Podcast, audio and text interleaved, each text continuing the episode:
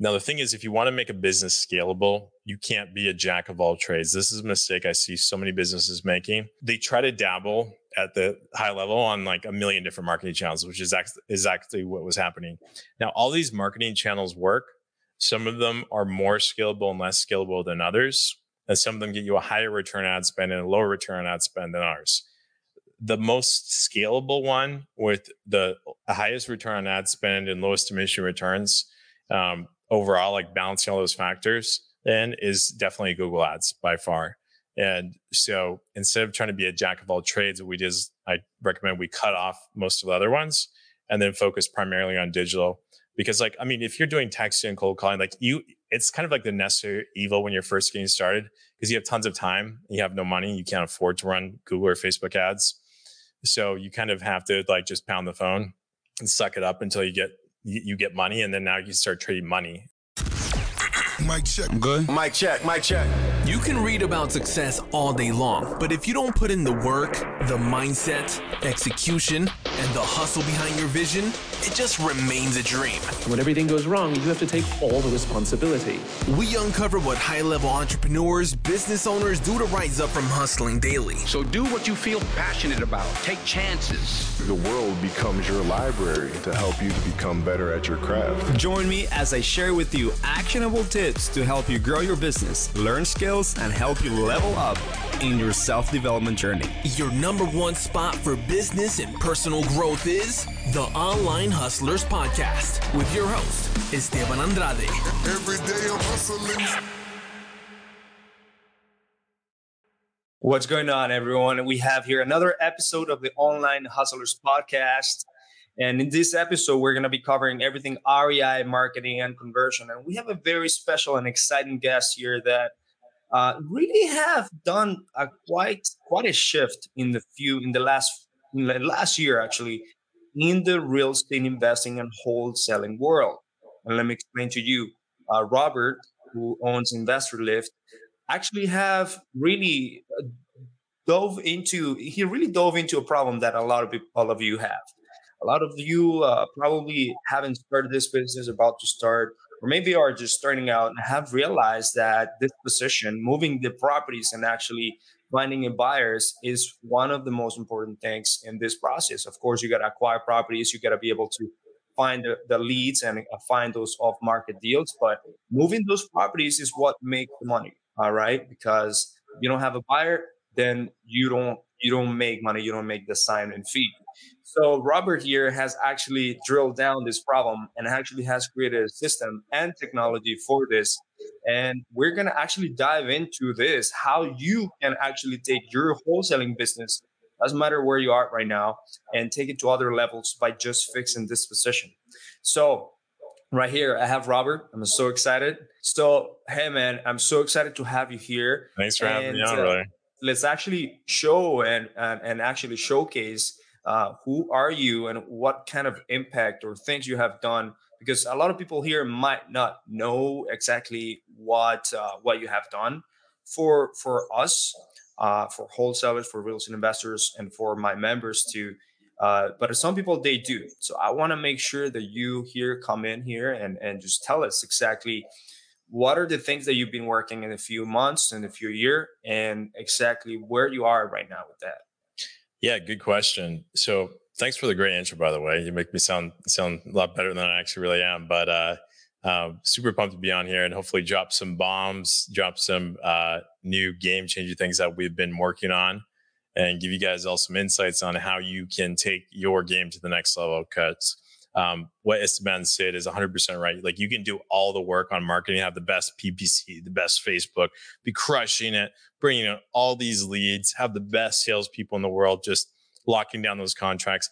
But at the end of the game, unless you can sell that deal, unless you nail down dispo, you don't get paid. All that work you did, all that money you spent is completely wasted.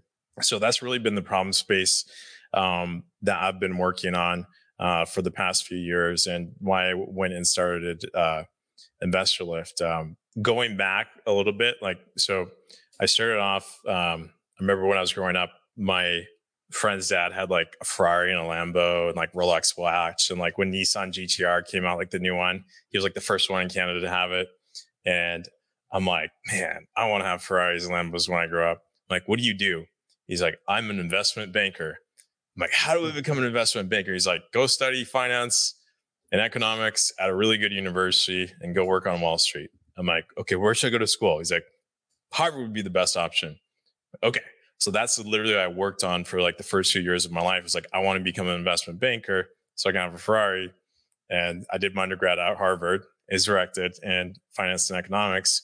And I remember um, like right before graduation, I'm sitting in my dorm and I'm thinking like, man, I really don't like finance.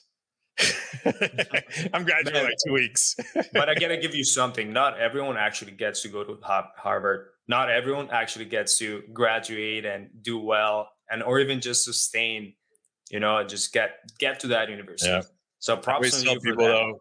It's not worth the student debt. Uh, in most cases, unless you want to be a doctor or something, just learn how to sell. Uh, I would have been much better off if I just learned how to sell because most of the stuff I learned in school, um, I never really apply that much. Uh, pretty much, I'm just kind of like self taught afterwards. Um, but it was a fun party for four years. Expensive one, but fun. But I, I remember thinking about like finance and if you if you guys follow stocks, like I'm sure probably people watching this invest, you know, on like Robinhood or buy and sell some crypto and things like that. Um, you, if you've done any of that, you know about like the buy sell spread. Well, back in the day, the buy sell spread used to be in the dollars, right? But as the financial markets became more disrupted with uh, data and technology, it's gone down to like the like thousandths of a penny. Like those markets became really, really efficient. So I'm like, why would I go start off my career? In an industry that has already been disrupted by data and technology. Every, people already did it in the 1990s and the 2000s. Like the average wealth manager out there, an algorithm can do their job a lot better. They won't tell yeah. you that, but that's the truth. So that was option number one. Or option number two, I was thinking a better long term strategy would be to go get into an industry that hasn't been disrupted by data and technology yet. And I was looking at real estate, and this was back in uh, 2015. It's before Opendoor, before all of that for all the iBuyers. I'm like, man, real estate is just so behind the wave with technology and data, so archaic how they're doing everything. Well, let me go learn how to do that. Okay. So of course, my like everyone's like freaking out, like Robert, like, turn down all your like good finance jobs to go become a house flipper. Like, are you crazy? Like, you don't even need a degree for that. But I'm like, don't worry, it's it's gonna work out. Um, so uh, got into the house flipping space, uh, joined a company called Express Homebuyers based in the DC area. And I remember the first summer we were like, we were like crushing it. We were doing like 50, 60 flips at a time. Thought we are going to be making all this money. But like all the money we thought we are going to make on these deals, we ended up losing construction. Oh. Okay. Flipping doesn't scale. You can do one or two and keep them on budget on track. But if you're doing 50, 60 at a time, uh, it doesn't scale. Uh, so then I discovered wholesaling. I'm like, this is such a better model. Why not just do this? you know, I remember the CEO and the other founder at the time, they're like, you, you'd be leaving half the money on the table. Like, why would we do that? I'm like, yeah, but your cash conversion cycles would shrink. Like, well, we'd never be able to sell all the deals. There's not enough buyers. I'm like, well, trust me, I'll find buyers for these things. If they're priced right, the market will always find a buyer. Um, so they didn't really have much of a choice. So we just switched the whole company over to wholesaling. And, um, you know, within a few months, we were doing million dollar months and um, doing it with a very small team. So I think we're probably the first people in the country to do that. And um, that's amazing. And then we hey, ran so, into the dispo problems, and we can dive into that. So you actually went inside a. You actually worked on the field by being part of this. Uh, it was a flipping company that you actually helped them understand the finances and the scalability of because you use basically what you have learned in Harvard in a sense. Yeah, in a way I did. Like I knew there was only two metrics that mattered. Number one, what is your return on ad spend? For every dollar you plug in, how many dollars are you getting back? And number two is your cash conversion cycle. When you spend a dollar, how many days does it take you to get back that money? Now the problem with flips is your cash conversion cycle gets stretched out way too far. Okay. Now if you can shrink in that, like bring it down from six, eight months down to like 60, 90 days, then and and then get a really high return on ad spend. Let's say you're getting ten dollars back for every dollar you plug in. I can plug in ten thousand dollars, turn it into hundred thousand dollars in sixty to ninety days. Like there's not a hedge fund in the planet that taxes their money. that fast. It's the most beautiful business model in America today. And and then you go shave off 30, plug in 30, go to 300 on the next cash conversion cycle. Then shave off 50, plug 50 and go to 500. Then shave off 100, plug 100 in, go to a million. And so four cash conversion cycles is all it takes to take $10,000 and turn it into a million dollars a month. Yeah. And and so you were able to help them shift to this business model to really see them. Uh, you mentioned that th- there was ad spend involved. So at the beginning, when you got into this company, they were, I'm assuming they were running advertising. What type of advertising were they running? We were doing everything because it was one of those things where like nothing was really being tracked that well. I mean, they had like call real phone numbers set up, but like nothing was really being analyzed or anything. So they were doing radio, they were doing television, uh, I think even newspapers at one point, bandit signs, uh, car decals, um, tons of direct mail. We're doing up to, I think at our peak, we're doing quarter million direct mail pieces a month. And then, of course, uh, Facebook ads and Google ads. Okay. So the works, literally, you name it, we were doing it. Now, the thing is, if you want to make a business scalable, you can't be a jack of all trades. This is a mistake I see so many businesses making. They try to dabble at the high level on like a million different marketing channels, which is exactly what was happening. Now, all these marketing channels work some of them are more scalable and less scalable than others. And some of them get you a higher return on ad spend and a lower return on ad spend than ours. The most scalable one with the highest return on ad spend and lowest diminishing returns um, overall, like balancing all those factors, then is definitely Google Ads by far. And so instead of trying to be a jack of all trades, what we did is I recommend we cut off most of the other ones and then focus primarily on digital because like i mean if you're doing texting and cold calling like you it's kind of like the necessary evil when you're first getting started because you have tons of time you have no money you can't afford to run google or facebook ads so you kind of have to like just pound the phone and suck it up until you get you, you get money and then now you start trading money instead of trading your time but with uh if you let's say you're doing 500 leads a month texting and calling if you wanted to double to a thousand leads a month what you have to you have to buy twice as much data skip trace twice as much data, uh, hire twice as many people, train twice as many people, manage twice as many people. Like that's really hard to do. Like earlier today, I was on a call with a team and they had like seven cold callers and they're doing like a hundred thousand to 150,000 a month, which is like, okay. It's not great. It's like, you know, you're just kind of proving your model up and they want to go to a million a month. I'm like, well, you would need, um, actually they had eight so I'm like, so if you wanted 10x, you would need more than 10x. Is made you'd need at least 100 cold callers. So uh, do you envision yourself building a, a call center with 100 cold callers in the next year? Yeah. Uh, hell no. Okay, so you need to start learning Google Ads and getting digital rolling. And the, the beautiful thing about this, whenever whenever you actually say that is one of the most scalable model, is that for example, in my in our experience as an agency, we we actually see whenever you put more ad spend in Facebook ads, it could shed the bed. It actually just could just explode. The campaign just go go bad, and you have to gradually do it. Still, the algorithm could go bad. And for people that don't know what I'm listening to, it's like Facebook ads is like you're spreading a, a you're you're having a a nozzle uh just going hard into whatever it is that you want to target. Let's say you're targeting the county, a county, Orange County and uh, Orange County is what you want, or the, the entire state, let's say of Florida, and you want to put more budget into it, this nozzle will will will not expand at the same rate as the water flows. Is not going to go. At, is not going to expand at the same rate, and it could yeah. potentially start leaking. So that leak is is what is called the I want to say the emission returns.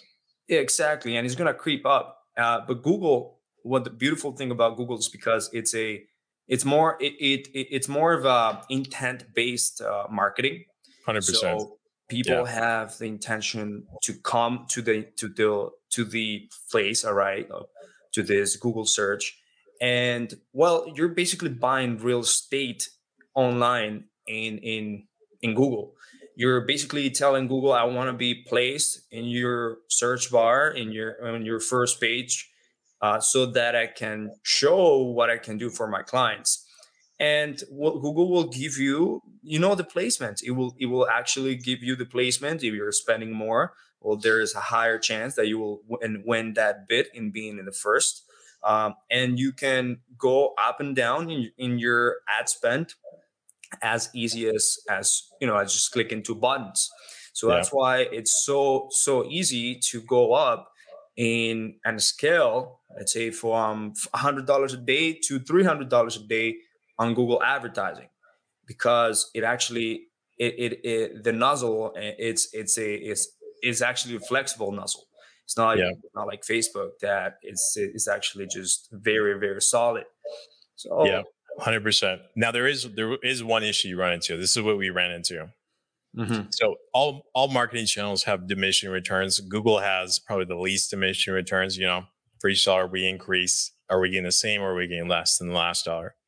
Um, so that's why it's really beautiful and it's very scalable. I don't need to hire a lot of employees. I just like if I want to double my lead flow, I double my budget, maybe throw a little bit extra on. Now the challenge is if you're based only in one market. So when we started off, we were based just in the, the DMV area, so essentially DC, or sorry, Northern Virginia, Southern Maryland. In a market, there are only so many searches per month. So you can get to the point if you're just focused just on one market where you kind of max out a market. And like that market was maxed out probably in like the like 750,000 to like 1.5 million per month range, you know, um, of what like total assignment fees that would be possible based off the search terms. Um, we would test this. Like one of the tests we ran is we took our marketing budget on Google Ads and we just doubled it, straight up yeah. doubled it to see what kind of boost it would give us. And it only went up like, I don't know, like 20% the lead flow. So we knew we are kind of like at the max there. So then we're thinking about, we're like, okay, we want to keep on growing. So why don't we do this? Instead of doing just a million a month in one market, why don't we do 5 million a month in five markets? Okay. So let's go tack on five, four other, other markets and run and do the exact same thing in those other markets. And we tried that and we got absolutely slaughtered. what do you mean? so what's interesting is like like uh, we had friends that were in these markets that were doing really well. But when we went in, we wouldn't do really well. Conversely, when they came into our market, we'd be doing well at our market, but they do like what is this like foreign market thing that is really driving your performance of whether or not you can actually move deals. So I was thinking about it for the last few years and it really came down to I think, two primary factors. I mean, there's a few different things that impact it. There's too many, two primary factors that really drove it. Number one is that we were mispricing stuff. So when you go and you go to these workshops, real estate guru workshops, you know, they teach you how to price them. They say, you know, take the ARV, do 70% minus repairs.